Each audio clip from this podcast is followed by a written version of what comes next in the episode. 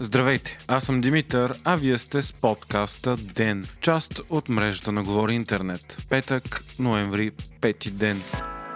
Вътрешният министр Бойко Рашков изнесе пресконференция, в която разказа стряскащи подробности за кражбите около магистрала Хемос, съобщава Дневник. Според МВР, от отпуснатите авансово 84 милиона лева за строителство само на лот 5 на Хемос, 60 милиона лева са изтеглени от банка и изнесени с сакове и чували. Парите първо били преведени по сметките на така наречена буферна фирма, която имала за цел да прекъсне връзката между търговското дружество, подписало договора и крайните изпълнители на строително-монтажните работи. Оттам средствата са прехвърляни по сметки на кухи фирми, собственост на малограмотни и социално слаби лица. Материалите по случая са докладвани на прокуратурата, а от МВР очакват оттам да им се възложи действия за разследване на престъпна схема. От МВР също обявиха, че за лотове от 1 до 6 на магистрала Хемус са сключени договори на обща стоеност 1,6 милиарда лева за доставка на материали и найем на строителна техника сметка авансово са платени общо над 523 милиона лева.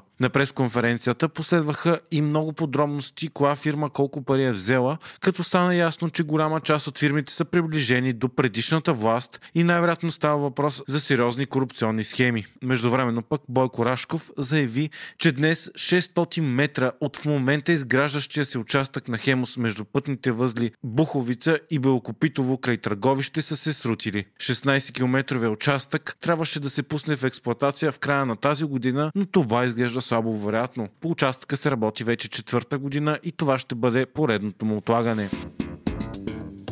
Новият правосъден министр Иван Демерджиев заяви в интервю пред поредицата властта говори, че ще внесе искане за устраняване на главния прокурор Иван Гешев. По думите му, поводите за искането на оставка са много и са свързани с различни досъдебни производства, които протичали по странен начин. Демерджиев заяви, че има съмнение, че Гешев следва принципите на върховенството на закона и е обективен в своите действия.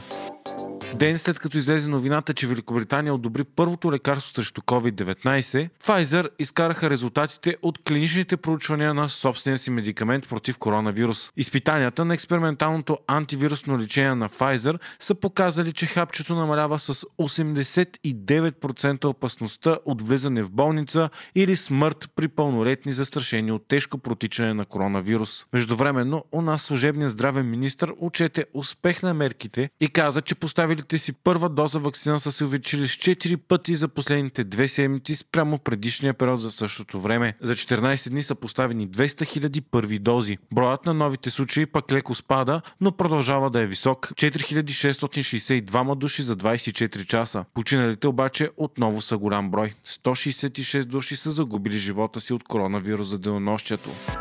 Вие слушахте подкаста Ден, част от мрежата на Говори Интернет. Епизода водих аз, Димитър Панайотов, а аудиомонтажът направи Антон Велев.